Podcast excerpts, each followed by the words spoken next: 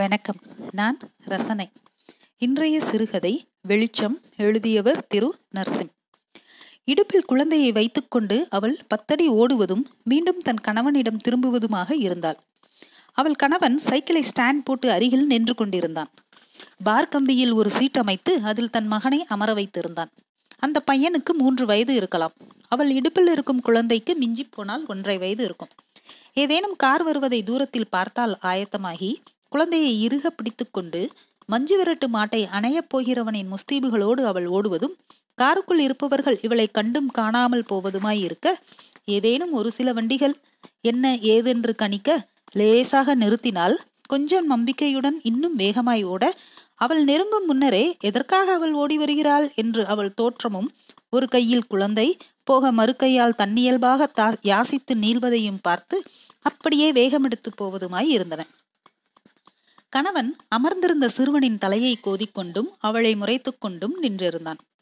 அவள் மூச்சு வாங்க அவனிடம் வந்து நிற்க, கடுகடுவென வைத்திருந்த தன் முகத்திலிருந்து மிக மென்மையான சொற்களை உதிர்த்தான். "நீ சொன்னா கேட்க மாட்ட, எவனும் என்ன ஏதுன்னு கேட்க மாட்டான், நான் சொல்றத கேளு." அவள் தன் புறங்கையால் வாயை துடைத்துக்கொண்டு மூச்சிறைக்க பேசினாள். "கொஞ்சம் புரியா, பெரிய எவர் மாதிரி நீ சொல்றதை செய்ய 1 நிமிஷம்தான், அதுக்கு அத்தனை வருஷம் இம்பிட்டு பாடுபட்டோம்." தன் கையில் இருந்த குழந்தையின் கன்னத்தில் தன் மூக்கை வைத்து அழுத்தி முத்தினாள். தன் தாயின் கண்களிலிருந்து வழிந்த கண்ணீர் தன் கன்னத்தில் பிசுபிசுக்க சிரித்தது குழந்தை, பெண் குழந்தை. அதே முத்தம் தனக்கும் வேண்டும் என்பது போல் சைக்கிளிலிருந்து எக்கி 2 கைகளையும் அம்மாவை நோக்கி நீட்டினான் சிறுவன். அவன் கன்னத்தில் தட்டி முத்தம் வைக்கப் போகும்போதே ஒரு கார் வருவதை பார்த்தவள் பரபரப்பாகி காரை நிறுத்தும் நோக்கில் கை நீட்ட, கார் லேசாக வேகம் குறைத்து பின் வேகமெடுத்து போய்விட்டது. ஓடி வரும் தன் அம்மாவையே பார்த்து கொண்டிருந்தான் சிறுவன். அவன் கைகள் இன்னும் அம்மாவை நோக்கி நீண்டிருந்தன. முருகன் சைக்கிள் ஹேண்ட்பாரில் கையை வைத்துக்கொண்டு சற்று விலகி தன் கோவலத்தை ஒருமுறை குனிந்து பார்த்தான்.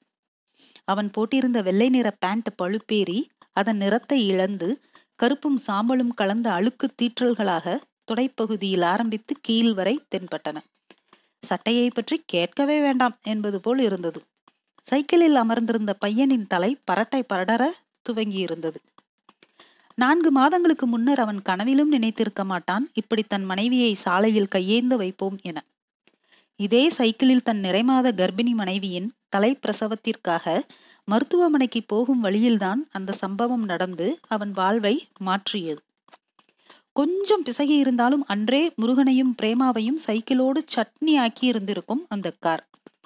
சட்டென சுதாரித்து சைக்கிளை பின்வாங்கி அவளை ஓரமாக அமர வைத்துவிட்டு அங்கே சாலையின் ஓரத்தில் கிடந்த ஒரு இரும்பு கம்பியை எடுத்துக்கொண்டு நிலைத்தடுமாறி இருந்த காரை நெருங்கி ஓட்டி வந்தவரை கொன்று விடலாம் என்னும் நோக்கத்தோடு நெருங்கிய பிறகுதான் உள்ளே அவர் நெஞ்சு வழியால் துடித்துக் கொண்டிருப்பதை பார்த்து 1 நிமிடத்தில் நிலைமை உணர்ந்து அவரை பின் சீட்டில் படுக்க வைத்துவிட்டு தன் மனைவியையும் அதே காரில் ஏற்றிக்கொண்டு மின்னல் வேகத்தில் மருத்துவமனை அடைந்து அவர் உயிரை காப்பாற்றினான். அன்றிலிருந்து அவன் கட்டியிருந்த கைலி, பட்டுக்கொண்டிருந்த துயரம் எல்லாவற்றுக்கும் விடுதலை. அவரே அவனை டிரைவராக நியமித்து வேண்டிய அடிப்படை வசதிகள், சம்பளம் என மகிழ்ச்சியான ஒரு வாழ்க்கை. அவர் எந்த சொந்த பந்தமும் அருகில் இல்லாத வெளிநாட்டில் சம்பாதித்து தன் இறுதி நாட்களை சொந்த ஊரில் நிம்மதியாக கழிக்க வந்திருக்கிறார் என்பதும், அவ்வளவு பெரிய வீடும் வசதியும் என வாழ்ந்தவர் முதன் முறையாக இப்படி நெஞ்சுவலி வந்து கார் நிலை தடுமாற தன் உயிரை காப்பாற்றிய முருகனை கடவுளாக பாவித்து நன்றி சொல்லி தன்னோடு ஒரு ஆள் இருத்தல் அவசியம் என்பதை உணர்ந்து சேர்த்து கொண்டார். காலை 6 மணியை அடிக்க விடமாட்டான் முருகன். எழுந்து குளித்து வெள்ளை சட்டை வெள்ளை பேண்ட் என கிளம்பி தூங்கி கொண்டிருக்கும் மனைவி மக்களின் நெற்றியில் முத்தம் வைத்துவிட்டு சைக்கிளை எடுத்தான் எனில் சரியாக 1/2 மணி நேரத்தில் கார் முன் நிற்பான். காரை கழுவி துடைத்து வைப்பரை நிமிர்த்தி வைத்துவிட்டு அமர்ந்து கொள்வான். அவன் வந்துவிட்டான் என்பதன் அடையாளம்தான் அந்த வைப்பர் நிமிர்த்தல். அதுதான் அவனது வருகை பதிவேடு. உள்ளிருந்து அவராக வெளியே வரும் வரை சுற்றிலும் இறைந்து கிடைக்கும் கொய்யாமர இலைகளை கூட்டி விடுவது, செடிகளுக்கு தண்ணீர் தெளிப்பது, செய்தித்தாளை எடுத்து போய் படிக்கும் நாற்காலிக்கு முன்னர் இருக்கும் டீப்பாயில் வைப்பது என கணக்கச்சித அன்றாட காலை முருகனுக்கு. இத்தனை வேலைகளை செய்யும் போதும் உடுப்பில் சின்ன அழுக்கு கூட படிந்து விடாதபடி பார்த்து கொள்ளும் ஒரு திறமையும் அவனுக்கு இருந்தது. அது திறமை என்பதை விட அவனுடைய ஆசை. வெள்ளை சட்டை வெள்ளை பேண்ட் பளிச்சென. ஓனர் எத்தனையோ முறை சொல்லிவிட்டார், இதெல்லாம் ஏதாவது கம்பெனிகளில் டிரைவராக இருந்தால்தான் தேவை எனவும், வீட்டில் ஓட்டுபவர்களுக்கு தேவையில்லை எனவும் எவ்வளவோ சொல்லியும் அவன் கேட்பதாயில்லை. ஏனெனில் அவனுக்கு அந்த உடுப்பும் மிடுக்கும் அவ்வளவு முக்கியம். ஊரில் படிப்பு 10ஆம் வகுப்பிற்கு மேல் ஏறாமல் விளம்பரங்களுக்கு தகரம் அடிப்பது, தறி நெய்வது, ட்ரைசைக்கிள் ஓட்டுவது என சகல வேலைகளிலும் 1-2 வருடங்கள் செய்து இறுதியாக குட்டியானை எனப்படும் சரக்கு வேன் ஓட்டும் பணியில் ஒருவாறு தன்னை இருத்தி கொண்டான். நேரம் காலமில்லாமல் வண்டி ஓட்டுவான். தலைமுடியும் சீரில்லாத தாடியும் அழுக்கு கைலியும் என ஒரு மாதிரியான கோலத்தில் இருந்தாலும் சட்டென வசீகரித்து விடும் கண்களும் சிரிப்பும் அவனுக்கு வாய்க்கப் பெற்றிருந்தன. குடோனிலிருந்து சரக்குகளை ஏற்றி சேர வேண்டிய இடத்தில் சேர்ப்பித்து அன்றைய நாள் வாடகையை ஓனரிடம் சேர்ப்பித்து விட்டு அவனுடைய நாள் சம்பளத்தை வாங்கி கொண்டு நகரும்போது வண்டியின் பக்கவாட்டில் வாடகைக்கு விடப்படும் எழுத்துக்களின் மீது கைவிரல்களை உரசிக்கொண்டே புரோட்டா கடையை நோக்கி போவான். அன்றைய நாள் சம்பாதிப்பு, அன்றைய நாள் செலவு, அவ்வளவுதான் அவன் வாழ்க்கை. அவனுக்கென்று யாரும் இல்லை. ஒரு மழை நாளில் சரியான கிராக்கியோ வழக்கமான லோடு வேலைகளோ இல்லை என்பதால் எப்போதும் போகும் நேரத்தை விட சற்று முன்னதாக போய் வண்டியை கொடுத்துவிட்டு உடல்வலி போக நன்றாக தூங்கலாம் என முடிவெடுத்து போனவனின் தூக்கம் அன்றோடு தொலைந்தது. ஆம், அந்த நேரத்தில் ஓனருக்கு பதில் கதவை திறந்து விவரம் கேட்டது பிரேமா, அந்த வீட்டில் வேலை செய்யும் பெண். அவளிடம் விவரம் சொல்ல அவன் உள்ளே போய் ஓனரை அனுப்பினாள்.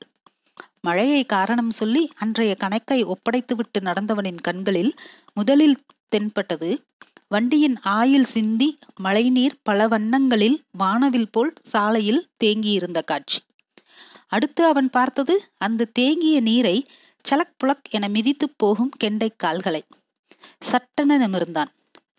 பிரேமா தன் தாவணியின் முனையை தலையில் முக்காடு போட்டுக்கொண்டு ஓட்டமும் நடையுமாய் ஓடிக்கொண்டிருந்தாள். மழைக்கு அஞ்சி அவளை 5 நிமிடத்திற்கு முன்னர் பார்த்திருந்த அசட்டை மனநிலை இப்போது இல்லை அவனுக்கு. மழையும் வண்ணமும் கெண்டைக்கால் ஒற்றை ரோமமும் எல்லாவற்றையும் விட இவனை பார்த்து இப்போதுதானே உன்னை பார்த்தேன் என்ற அந்த சிரிப்பும் அவனை தடுமாறச் செய்தது. அவள் பார்த்து கொண்டிருக்கும் போதே நடுவில் இருந்த பள்ளத்து நீரை ஒரே தாவலில் தாவி மறைந்தாள். அவ்வளவுதான், அவனது இலக்கற்ற பெருவாழ்வு முடிவுக்கு வந்தது. ஒவ்வொரு நாளின் இரவு 8 மணி என்ற இலக்கே அவன் வாழ்வானது. எங்கு சுற்றினாலும் இரவு 8 மணிக்கு ஓனரின் வீட்டிற்கு வந்து கணக்கு முடித்து தெருவின் முனையில் காத்திருக்க தொடங்கினான். அவள் மேலே முடித்து வர அவளுக்கு இணையாக நடக்க ஆரம்பித்தான். மிக கவனமாக மாலை வேளைகளில் தொலைதூர லோடு சவாரிகளை தவிர்த்தான். கை நிறைய காசை அள்ளிக்கொண்டு வந்து தருபவனின் இந்த சுணக்கம் பெரிதாய் ஒன்றும் செய்துவிடவில்லை ஓனரை. ஏனெனில் இதற்கு முன்னர் இருந்த ஓட்டுநர்கள் எல்லாம் டீசல், பஞ்சர், கண்ணாடி கீறல், சைடு உராய்ப்பு என ஏகப்பட்ட பொய்க்கணக்குகளை சொல்லி கையில் சொற்பத்தை தான் தருவார்கள். கையில் இருந்துதான் வண்டியின் மாத தவணையை கட்டுவார். ஆனால் இவன் வந்த பிறகு எப்படியும் தவணைக்கு மோசமில்லை, சமயத்தில் அதைவிடவும் அதிகமாகவே கையில் நிற்கும். அதனால் அவனுடைய இந்த திடீர் மாற்றம் அவரை ஒன்றும் பாதித்து விடவில்லை. ஆனால் பிரேமாவின் மனதை பாதித்தது. முதலில் சிரித்து கடந்தவள் பின்னர் இவனை காணவில்லை எனில் காத்திருந்து கிளம்பத் தொடங்கினாள். என்ன ஐயா, ஒரே சென்ல புள்ள போல ஓனருக்கு என்பதாக ஆரம்பித்து அவர்கள் இருவருக்குமான வாழ்வின் முதல் வாக்கியம். ஆமா, அப்புறம் இருக்காத மாடு மாதிரி வண்டி ஓட்டி காசை கொண்டாடுறேன்ல சொல்லும்போது அவனை அறியாமல் இடது காலில் வலி என்பது போல் காட்ட ஒரு பரிதாபம் மெல்ல காதலாக மாறத் தொடங்கியது. ஒரு மழை நாளில் தொடங்கிய காதல் இன்னொரு மழை நாளில் விபரீதமடைந்தது. வண்டியை நிறுத்திவிட்டு நடந்தவன் கதவை திறந்து கொண்டு பிரேமா ஓடி வருவதை பார்த்தவன் அப்படியே நின்றான். அவள் இவனை பார்த்ததும் தன் இயலாமையை அழுகையாக வெடித்து மார்பில் புதைந்து கையை ஓனரின் வீட்டை நோக்கி காட்டினாள். அவள் கைகள் நடுங்கின. வேனில் இருந்த ராடை எடுத்துக்கொண்டு உள்ளே போனவன் ஓனரின் கையில் ஒரே போடாய் போட்டான். கணக்கு முடித்த பணத்தை அவரிடம் காட்டிவிட்டு தான் எடுத்துக்கொள்வதாக அதட்டி மிரட்டி அங்கிருந்து கிளம்பி அவளையும் அழைத்து கொண்டு வந்தவன்தான் மீண்டும் ஒரு வாழ்வை தொடங்கினான். தன் பழைய வாழ்க்கையைப் போலவே எல்லா வேலையும் செய்தான். சைக்கிள் கடையில் வேலை பார்த்து ஒரு பழைய சைக்கிளை ஓவராயிலிங் செய்து தனக்காக ஆக்கிய நாளில் பிரேமாவை வைத்து ஊர் சுற்றி கோயில் வாசலில் பூ வாங்கி கொடுத்தது அதுதான் அதுவரையிலான வாழ்வின் மிகப்பெரிய வெற்றி என்று நினைத்தான். சைக்கிளில் போகும்போதெல்லாம் ஏதேனும் வாடகைக்கார்களை பார்த்து, அந்த சீருடை அணிந்த ஓட்டுநர்களை பார்த்து பிரேமா ஆசையை அவன் தோளை தொட்டு, வேன் ஓட்டிய போது காரும் ஓட்டலாம் தானே என்பதாக கேட்டு திட்டு வாங்குவாள். அந்த டிரைவரையே ஏன் பார்க்குற என்ற அவன் கேள்விக்கு வெடுக்கண பதில் வரும், அவனை யாரு பார்த்தது, அவன் உடுப்பு பாரு வெள்ள விளையேன்னு ராஜா மாதிரி. பிறகு அவளை சமாதானப்படுத்த வம்பாடுபட்டு 10 ரூபாய் பூவில் தஞ்சம் புகுவான். ஏனெனில் தனக்கென்ற அவளிடமான இடத்தை வேறு எவனும் அடைந்திட முடியாது என்ற நம்பிக்கை அவனுக்கும், தன்னை விட எவளும் இவ்வளவு அன்பை அவன் மீது காட்டிட முடியாது என்ற திமிர் அவளுக்கும் இருக்கின்ற காரணத்தினால் எல்லாமே சிற்றூடல்தான். கூடி முயங்கி பெறும் வகையில்தான் அந்நாள் முடியும். அவனுடைய அன்றைய நாள் சம்பாத்தியம் அதை அன்றே செலவு செய்து வானம் நோக்கி கைவிரித்து ஏதும் இல்லை என்னை ஏற்றுக்கொள்வாயா என்பது போன்ற வாழ்க்கை நடைமுறை பிரேமா வந்த பின்னும் அப்படியே தொடர்ந்தது. இந்த உலகில் எப்படி வேணுமானாலும் வாழ்ந்து விடலாம், அத்தனைக்கும் அதனதன் அளவில் வழி இருக்கும். அப்படித்தான் அவனும் அவளும் சேர்க்கும் பணத்திற்கு ஏற்ப காலை முழுதாக நீட்டிவிடாமல் படுத்துக்கொண்டால் சுகமாக இருக்கலாம் போன்ற அளவிலான வீடு ஒன்றும், அன்றாடத்தில் ஏதேனும் சற்று 10 ரூபாய் அதிகம் தேவை எனில் முதல் நாள் இரவில் அவள் சொல்லிவிட்டால் அதற்கான அதிக உழைப்பை கொட்டி காசோடு வந்து விடுவதுமாய் இருந்தான். அப்படி போய்கொண்டிருந்த வாழ்வில்தான் காரேற்றி கொள்ள தெரிந்த ஒருவரை இவன் காப்பாற்றியதும் பதிலுக்கு இவன் வாழ்க்கையை அவர் மேடேற்றியதும் நிகழ்ந்தன. அதுவரையிலான தன் வாழ்வின் எந்த ஒரு கனவும் அவன் பெரிதாய் கண்டதில்லை, பெரிதாய் எந்த லட்சியமும் அவனுக்கு இல்லை. ஆனால் தன்னை நம்பி தன்னோடு வந்தவளை இப்படி 2 வேளையில் ஒருவேளைதான் நல்ல உணவு, வேறெந்த மேற்படியும் இல்லாத வரட்டு வாழ்க்கையை கொடுத்து விட்டோமே என்ற நினைப்பு மட்டும் அவனுக்கு வந்து போகும். தனக்காக இல்லாமல் பிறர் நலனுக்காக கொள்ளப்படும் லட்சியங்களை அடையக்கூடிய சாத்தியங்கள் அதிகம் என்பது போல் அவனுக்கு அமைந்தது. முதல் நாளே அவன் அன்பாய் அழைத்த ஓனர் சார் பிரேமாவின் பிரசவத்திற்கு தேவையான உதவிகளையும் அவனுக்கு உடைகள் என கொடுத்ததில் அவன் ஆள் மனம், இனி இங்குதான் நம் ஆயுள், இதுதான் நம் வாழ்வு என்று உணர்த்திவிட்டது. அவனுடைய ஓனர் சார் சொன்ன, இந்த உலகத்துல மனுஷங்க கண்ணாடி மாதிரி, நீ எப்படி மற்றவங்கள பார்க்குறியோ அப்படித்தான் அவங்களும் ஒன்ன பார்ப்பாங்க என்ற வாக்கியம் உள் செல்ல அவரை அவ்வளவு அன்பாக பார்க்க ஆரம்பித்தான். பதிலுக்கும் அதுவாகவே கிடைத்தது. இம்புட்டு அன்பு காட்டுற ஆளுக்கு பதிலுக்கு நான் என்ன செய்யறது என்ற கேள்விக்கு பிரேமாவின் பதில் சட்டென வந்து விழுந்தது. கடைசி வரைக்கும் உண்மையாயிரு, அதை விடவா பெருசா வேற எதுவும் செஞ்சிட போற. அப்படித்தான் இருந்தான், அவ்வளவு உண்மையாக. 2வது பெண் குழந்தை பிறந்தபோது அவ்வளவு பெருமையாக ஓனர் சார் கொடுத்து அனுப்பிய குழந்தைக்கு தேவையான அனைத்தையும் எடுத்துக்கொண்டு போனான். அவன் முகத்தில் அவ்வளவு பெருமிதம். அக்கம் பக்கம் யாரும் அவ்வளவு எளிதில் ஒரு துரும்பை கூட எடுத்துவிட முடியாது அந்த காம்பவுண்டில் இருந்து அவனுக்கு தெரியாமல். ஒரு நாள் வழக்கம் போல காரை கழுவி கொண்டிருந்தவனை அழைத்த ஓனர் சார் ஏதோ ஒரு துணி போன்ற ஒன்றை கொடுத்து, பிறகு கையை நீட்டச் சொல்லி ஒரு திரவத்தை தெளித்து மாஸ்க் எப்படி அணிய வேண்டும், கையை எப்படி சுத்தமாக வைத்திருக்க வேண்டும் என சொல்லிக் கொடுத்தார். அதை அவன் வீட்டில் பிரேமாவிடம் விளக்க அவள் விழுந்து விழுந்து சிரித்தாள். அவள் சிரிப்பதை பார்த்து அவனுக்கு முதலில் கோபம் வந்தது. ஆனால் அவனுடைய 3 வயது மகனும் எதுவும் புரியாமல் தன் தாயோடு சேர்ந்து சிரிக்க அவனும் சிரித்தான். பிறகு விளக்கினான். அதை வாங்கி டப்பாவைக்கும் செல்ஃபில் வைத்துவிட்டு தட்டை வைத்தாள். கொரோனாவின் அடுக்குகள் மெல்ல சமூகத்தில் விரவத் தொடங்கியதில் ஒரு நடைமேடையில் தன் அம்மா இறந்ததை அறியாமல் அவள் மீது இருந்த போர்வையை தன் முகத்தில் மூடி விளையாடி கொண்டிருக்கும் ஒரு சிறுவனின் காணொளியை கண்ட துக்கம் என ஓனர் சாரை மன அழுத்தம் ஆட்கொள்ள ஒரு நாள் இரவு திடீரென மூச்சு திணறல் ஏற்பட்டு ஆம்புலன்ஸை அழைக்க அவர்கள் வந்து சேரவும் இவர் போய் சேரவும் சரியாக இருந்தது. அலறி அடித்துக்கொண்டு ஓடி வந்தான் முருகன். சட்டென அனைத்தும் நிகழ்ந்து முடிய அதுவரை அப்படி ஒரு கூட்டத்தை அந்த வீட்டு காம்பவுண்ட் சுவர் பார்த்ததில்லை என்பது போல் எங்கெங்கிருந்தோ அவருடைய தூரத்து சொந்தங்கள் என்ற பெயரிலும் அவருக்கு பின் அனுபவிக்கப் போகிறவர்கள் என்ற கூட்டமும் சேர்ந்து முடித்து காரையும் எடுத்துக்கொண்டு கிளம்பிவிட்டார்கள். போவதற்கு முன் அந்த மாதம் எத்தனை நாள் என கணக்கிட்டு மிகச் சரியாக அவனுடைய சம்பளத்தையும் கொடுத்து அனுப்பினார்கள். கொரோனா பணக்காரர்களுக்கு மட்டும் வரும் வியாதி என்ற முழக்கத்தின் கீழே, ஆனால் அதன் பாதிப்பு அன்றாடங்காய்ச்சிகளுக்குத்தான் முதலில் என்ற சொல்லப்படாத நியதி நிகழ்ந்து கொண்டிருந்தது.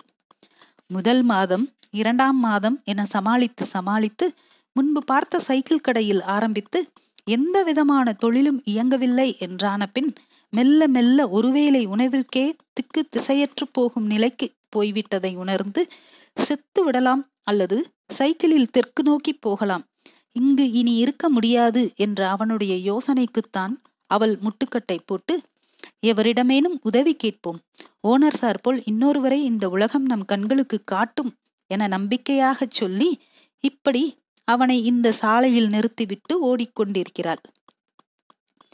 யாராவது நிறுத்தி என்ன ஏதென்று கேட்டால் முதலில் பசிக்கு ஏதேனும், பிறகு அவனுக்கு ஓட்டுநர் வேலை அல்லது தனக்கு வீட்டு வேலை, இதுதான் திட்டம். ஆனால் எவரும் அவர்களை பொருட்படுத்தவில்லை. இப்படித்தான் ஆகும் என அவனுக்கு தெரியும் என்பதால் அவன் சைக்கிளில் இருக்கும் மகனை அவ்வப்போது எடுத்து முத்தம் வைத்துவிட்டு மீண்டும் அமர்த்தினான். காலையில் இருந்து இங்கும் அங்குமாய் ஓடியதால் பிரேமாவின் உடல் நடுங்கி வாய் வழியாக சுவாசத்தை பெரிதும் சிறிதுமாய் விடுவித்தாள். இடுப்பில் இருந்த குழந்தை அவளின் செய்கையை பார்த்து சிரித்தது. குழந்தை சிரித்ததை பார்த்த சிறுவன் ஹெக்கென சிரித்தான். வயிற்றில் ஏதும் இல்லாததால் அவன் வயிறு இழுத்து கொள்ள அழத் தொடங்கினான். முருகன் அவனை தூக்கி கொண்டு நடைமேடையில் அமர்ந்து வயிற்றை தடவி கொடுத்து அவன் தொப்பிலில் புர் புர் என ஊதி சத்தம் வரவழைத்தான். அந்த சத்தம் சிறுவனை குதூகலப்படுத்தியது. மேலும் மேலும் செய்ய சொல்லி சிரித்தான். அவளுடைய இடுப்பில் இருந்த குழந்தை தனக்கும் அப்படி செய்ய வேண்டும் என்பது போல் கையை தன் அப்பா அண்ணன் பக்கமாய் நீட்டி தாவ ஆயத்தமாகி ஒவ்வொரு புர் சத்தத்திற்கும் குளுக் குளுக் என சிரித்தது. குழந்தைகள் சிரிப்பு அவனுக்கு உற்சாகத்தை கொடுக்க இன்னும் மூர்க்கமாக தொப்புளில் ஊதி சத்தம் எழுப்பினான். தூரத்தில் ஒரு கார்வலும் ஒலி தெரிந்தது. பிரேமா ஆளத் தொடங்கினாள். நன்றி.